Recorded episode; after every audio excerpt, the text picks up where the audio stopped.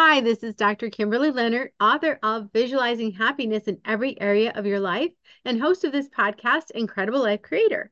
And today, my guest is Mr. Patrick Carney. Hey, Patrick. Hello, Kimberly. Thrilled to be here. Yes, so happy to have you. And we met several years ago at CEO Space, which, for people who don't know what that is, it's people who have businesses and they help each other with their businesses. So it was very nice to meet you there. And um, and um, it was hard to miss you because you had some beautiful art pieces there. Well, thank you. Thank you very much. So yeah, but just so people, other people know who you are, uh, I'm going to go ahead and read your bio. So Patrick Carney, the artist, is an indomitable spirit who has shared his creative talent with the world in ways that are sometimes beyond measure.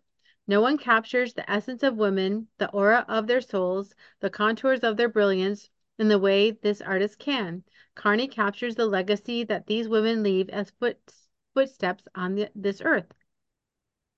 While attending the School of Visual Arts in New York City, Patrick Carney had the privilege to study with Chuck Close, Marge Anderson, Robert Israel, Burne Hogarth, and Milton Glaser. Each of these teachers had a profound impact on his life. Um, not only are Patrick Carney's acrylics and pens and inks purchased by collectors all over the world, many of his paintings are displayed in the personal collections of such luminaries as Dick Clark, John Lennon, Bob Dylan, Stevie Nicks, Bruce Springsteen, J.D. Souther, Tom Russell, Judy Collins, Al Kooper, Pete Seeger, Sharon Lechter, Frank Shankwitz, and Kevin Harrington. Well, I'm so happy to have you here and to introduce you to everyone. So I know you've had such a journey because I only read part of your bio because you had had quite, you've done a lot of things. So why don't you start out by telling us, you know, where you started and how you got to be doing what you're doing now?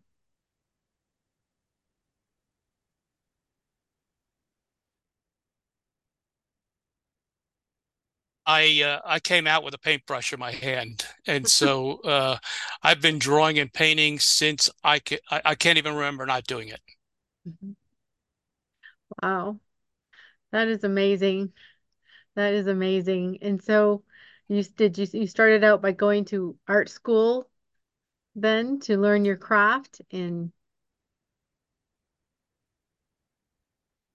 Yeah, well, absolutely. I uh, you know I was doing it throughout high school, which uh, really saved me uh, as a student to be able to draw and paint. And then I went to the School of Visual Arts, uh, as you said, in New York City. and um, got to interact with uh, individuals from around the world because um, art really is a a, a global language, Mhm. uh, you know, and we get to share um, in that language with all everything we produce. Mhm. Wonderful. So I didn't read all of this, but um, you have worked in the inner city, you've worked in prisons, you you've um, went on tour with rock bands. Tell me a little bit more about those adventures. Well, I think uh, you know we're put on this earth for a purpose. And one of those purposes is to share our expertise or our passions with individuals. So I volunteered um, at a prison to um, teach art to the um, to the inmates, and then once a year I would have an art show for them. Uh, really, uh, working in the inner city when I was in college was uh, working with a community center that was in an underprivileged area of the city in Buffalo, New York and that was uh, an experience that uh, like none other where i got to work with the inner city children and inspire them to create and my my love of music uh, i've loved music since day one um, my big passion is to capture the luminaries that actually make the music Mhm. Beautiful. And you and I've seen some of your work and you do capture the essence of people. So um, talk more about that. So when you do portraits of people, famous and non-famous, um, and whenever I see any of your work, I mean, first of all, it really looks like the person because sometimes we see art and it doesn't seem to look like the person, but it's more than that. It's like you've captured their heart or their soul or their there's something in the eyes, there's something in the expression of how you paint it. So talk more about how you do that. Well, I actually start with the eyes. And if I don't capture the eyes, I start over. And as you know, people say, you know, the the uh, way to the the soul and the heart is through the eyes. So I must capture that. And prior to actually starting, I embed in the canvas lyrics. And so the paintings are actually right above lyrics. So what you're actually feeling is, um, you know, something like "Baby, uh, lock the doors and turn the lights down low." You know, one of those those lyrics, and mm-hmm. um, then I paint that portrait above it. So I've had people who um, stand in front of a, a painting for for a period of time and basically almost say the lyrics verbatim. That's amazing. That's so amazing. Yeah, there's a real synergy. Yeah. Yeah, I mean, I mean, you're you're talking about frequencies there and vibration and energetics and yeah. you know some of the things that we don't always talk about it because uh you know part of the population thinks it's not um not scientific but it actually everything is frequency and vibration and, and, and energy. So that is amazing that people actually. Yeah, you know, it's funny you you say that.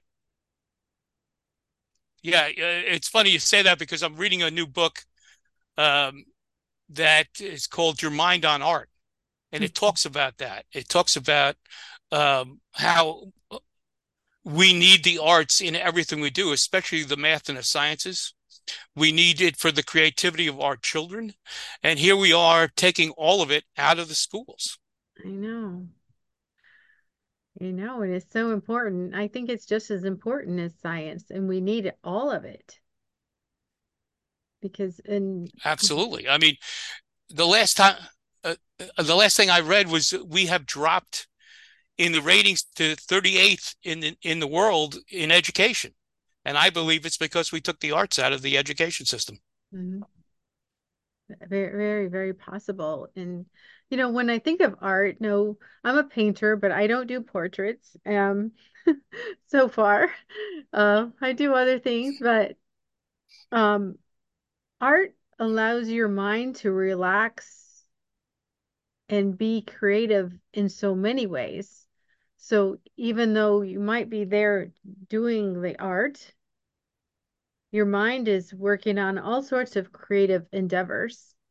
Where when you're just looking at facts and logic and, and there's no emotion in it, it's really hard to get into that creative space or to create new things that need to be created. We need to create new things. And you can't just do it with facts and figures. Exactly. Uh, you know, I hate hanging around in the left side of my brain. It's uh, I got to be over there on the right side, you know, because we're here uh, to remember our light, the gifts that we've been given, and it's the imperfections in those thoughts that make perfect possible. And mm-hmm. you know, in one soul, like you're just talking about, there's a thousand feelings when you sit down to paint. Mm-hmm. Yeah, there is paint or draw or, you know, anything, anything creative. I mean, creativity can be other things too. It can be making a beautiful meal for your family. It's just putting your mind and your thoughts Absolutely. into that place where you can breathe. I guess that's the best way. You can breathe and relax into it, and it gives your mind that that space to play. Where in the logic, it's you can still play with logic and with numbers and be creative with those, but it's not quite the same. Absolutely. You know, um, and and you know what is really great about art is is the opportunity to be simple or Mm. simplistic. And if you look at my paintings and my drawings, I use very few colors and very few lines. And I still get the impact that that I desire. Uh, my high school art teacher used to say something to the effect capture intensity and aura, however, keep it simple. Uh-huh. Yeah, that that makes sense. And um yeah, and your paintings are so unique. I I had an art teacher that told me that if I painted something and it looked too perfect, like it looked looked like it could come out of a store, she said, do something to mess it up. In other words, make it unique, make it your own. You know, don't make it look cookie cookie cutter, if you will. Yeah, you know, uh, nothing is as good as a, a drawing with what they call a mistake in it. Mm-hmm. You know, it, it's phenomenal when we get to that point, and we're okay with it. Mm-hmm. Yeah. So you said you use very few colors. Um, are there certain colors you tend to use more than others, or using it based on the mood or what you're trying to portray? It's it's more around um, what I feel their um, observable behavior style is when I when I decide to draw somebody. So like let's just say I'm painting Michael Jackson on stage in concert. So it would be bright, vibrant colors. Mm-hmm. Off stage, behind the scenes, it's going to be light light colors you know not dull but but not vibrant either Mm-hmm. and um, because his personality behavior style off stage is um, subdued where Mm-hmm. on stage it's vibrant so yes Beautiful. And when you're capturing the eyes, I mean, even the picture you have behind you there, and for people who are just listening, it's a face of a woman with, you know, green eyes. I mean, it's very so i'll simple. i'll move this way there we go Yeah. And, uh, and you know, a lot of times when I think of drawing eyes, you know, you want to draw all those little lines and and detail the eyes, but you haven't done that. You just have kind of the outside, the inside, none of that extra detail, yet it's so expressive. yeah you know it it, uh, it was one of those things where i forget who said it to me it's is is that they loved when the smallest things took up the most room in their heart and that's what I attempt to do with with the simplicity is just create this rush of energy that goes into the heart. And see that's see the neuroscientists say that we have it all until we're about 7 years old. Mm-hmm. And at 7 years old society starts to get in the way. Okay? So I as you we talked about earlier, I I volunteered in prison and every one of them said they couldn't draw a stick figure. Uh-huh. I had them all create art by the time I was done. That's And not only create art, create art with their eyes closed. Wow. That's amazing. So how many of us draw with our eyes closed? Not too many. I do it about once a month. Really? So are you drawing? Are you painting? Are you doing both? Well, just think about this, okay? Pretend you have a rose in your hand, Okay. okay? And you need to, you're going to draw this rose. You have to know the rose intimately. So Mm-hmm. you study the stem. Is it hard? Is it soft? What does it feel like? What does it smell like? What does it taste like? And then as you get to know it, you're moving it into your heart and soul. Ah, Then you go to the leaves and you you do the same thing. And then you go to the petals and you do the same thing. So for 15 minutes, you're studying the object, moving it into your heart and soul. mhm. Then you close your eyes and draw it. And you can draw it. Wow. I'm definitely going to try that. Definitely going to try that. That sounds so amazing. Yeah. Maybe I'll even draw better with my eyes closed. We'll see. That, that is really It's amazing. it's it's amazing that that's it, it's a it's a, it's a human nature that we can actually do that. We we were born with that opportunity. We just don't tap into it. Yeah, yeah. And you're, you know, when when you're studying it, you're looking at it, you're feeling it, so you're using all the the sensory, you know, well, you're not tasting it, hopefully, but I mean, you're using your sight, you're feeling. Um, if it has a sound, I'm sure you're using a sound to to remember and to put it into your heart. And I know um, my background's in vision therapy, and so sometimes when I'm teaching people visual visualization or visual memory, we'll have them do that. We'll have them look and study something, and then same thing, either turn around or close their eyes, and they have to, you know, repeat it and and be able to do it. So it's just amazing our brains and our thinking and it's not linear. It's very so many pieces and so many parts to that. Yeah, it, when you talk, you you just got really excited. You, you know, your vitality and your life force and your energy just jumped thinking about it. Mhm. Well, the same thing happens with an artist when they're when they're doing the same thing. And so we need to to get the kids, the children, to tap into that and continue to carry that through into adulthood. Mhm. Yeah. So when you're teaching art, what are some of the basic important things to begin with? To get rid of the blocks to say that you can't do it. Uh-huh. You know, I mean, it that's what the problem is. Society puts blocks up. If if I heard once, I heard a thousand times, you're going to starve as an artist. Uh-huh. And every artist hears that, whether they're playing guitar, piano, or they're a dancer, or whatever it is, they hear the same thing.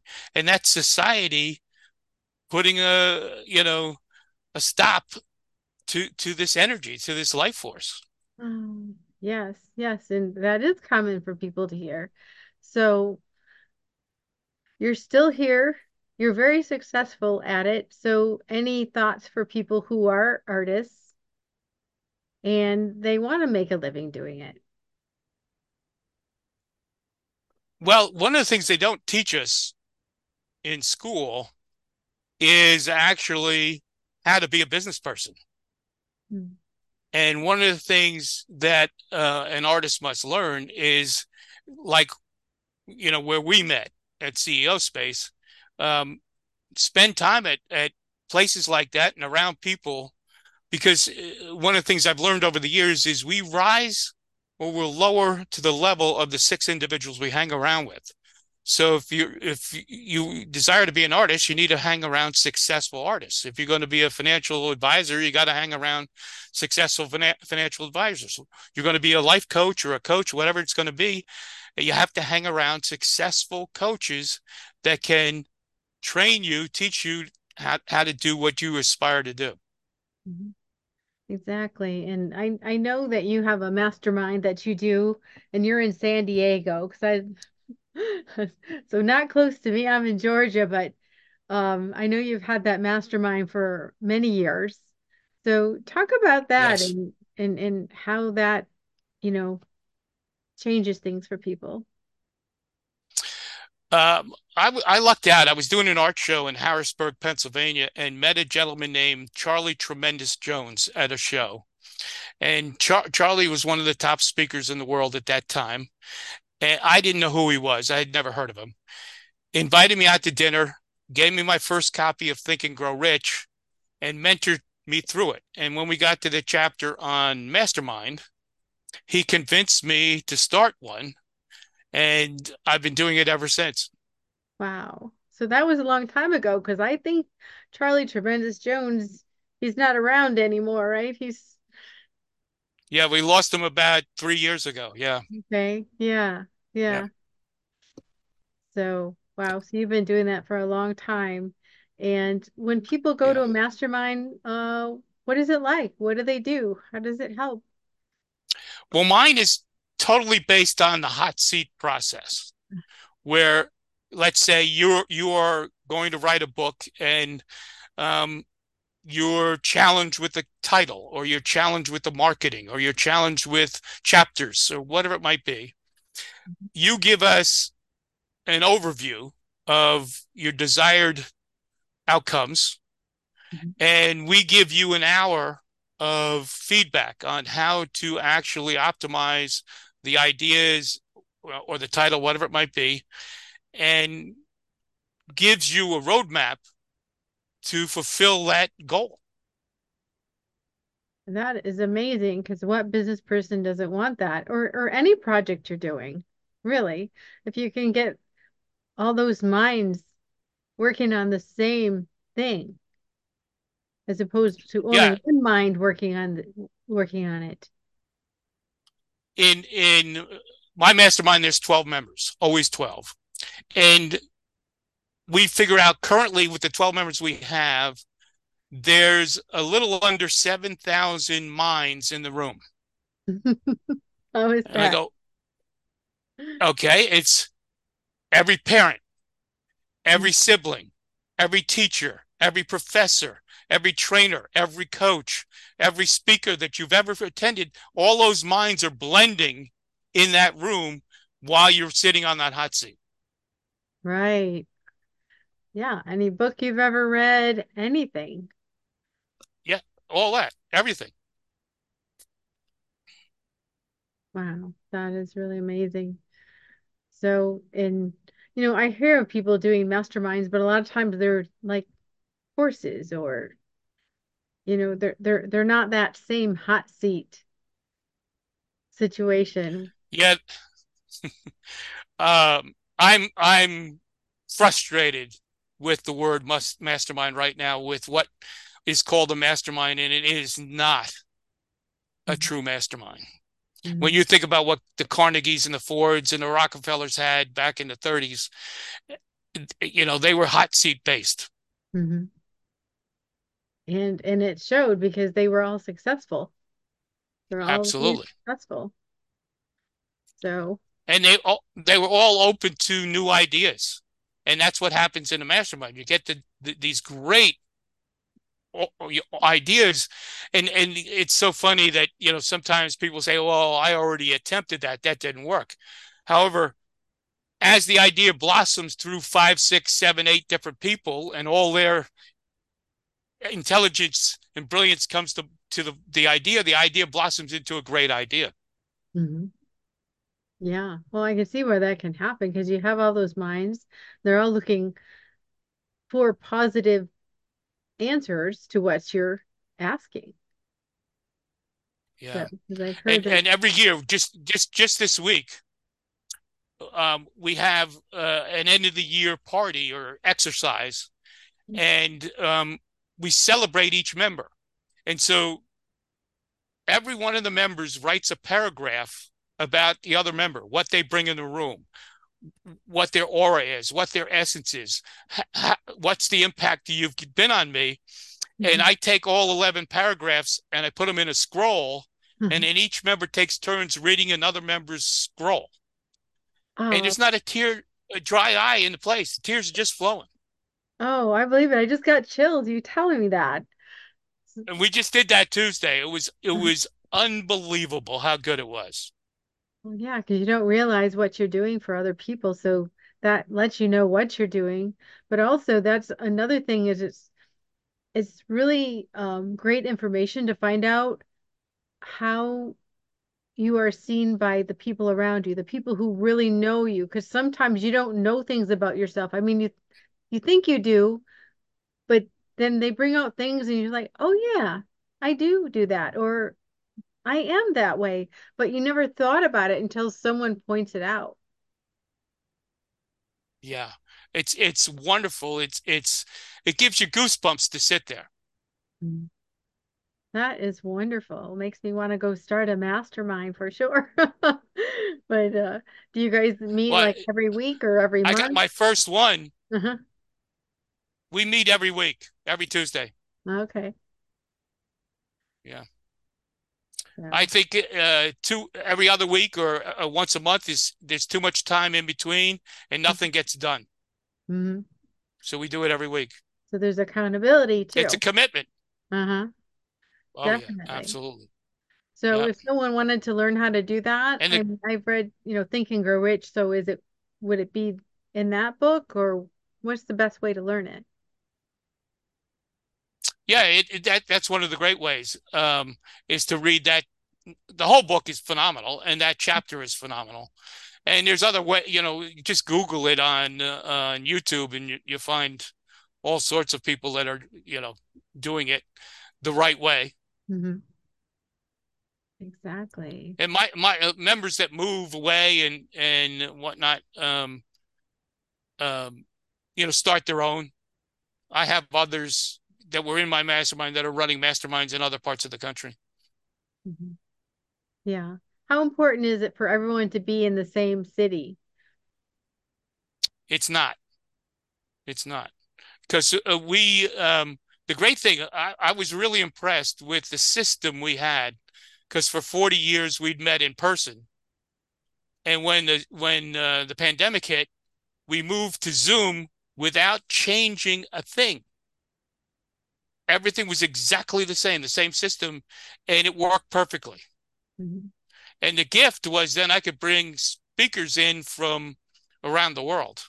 hmm Wow. So besides the hot seats, you you have speakers sometimes or people who just bring information. Yeah, what what happens is um, the first week the hot seat is an hour and 15 minutes. And then the second week you have 15 more minutes of follow up. And now and then I had an hour. What was I got to do with the hour?